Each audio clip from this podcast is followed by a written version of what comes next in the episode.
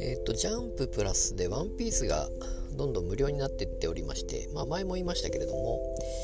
えっ、とまあ期間限定でここまで無料。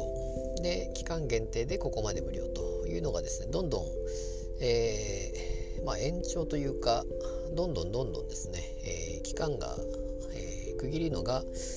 えまあ、どんどん新しくなっててということでなので最初は最初からどこまででした？アラバスタまで無料でしたかね。でそれが延長されて空島まで、えー、のところがまた無料になって。そして、えー、今ウォーターセブンですかね、えー、そこを今やっているということでまあやっぱり久々に読みますと、まあ、まあなんとなくは覚えてるんですけれども、ま、例えば古代兵器の話とかっていうのはたまにしか出ないので、えー、まあここで出るんだというようなのをなんか思い出す感じですよね。まあ、アラバスタで出てでウォーターセブンでも出てきたなと思いましたけども、まあ、そういうのが今後、まあ、伏線というか謎というかその辺につながってきてるのが、えー、パラパラと出てるなと思うんですが、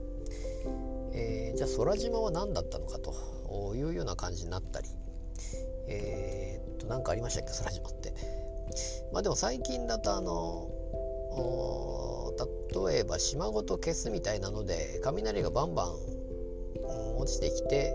えー、まあ、国がなかったことになるみたいな、えー、地図上から消すみたいな感じのが多分最近あったような気がするんですけども。例えばあれはあの、まあ、ゴッドエネルがやっていたとすると多分死んでないんですよねエネルは。違いました月に行こうとしてたんですかね。えー、っとだからそういうのがまた出てくるのかどうかとか。まあ多分空島空島の謎って何でしたっけ？多分何かあったと思うんですけども。まあでもそこでまたエネルが出るっていうことはまああってもいいのかなと思いますし、まあそういうおそらくそのなんとか編っていうのはおそらく今後、えー、また何かしらで出てくるからこそやったエピソードなんだろうなとは思うので、まあ、その辺も考えながら読むのは面白いなと思っております。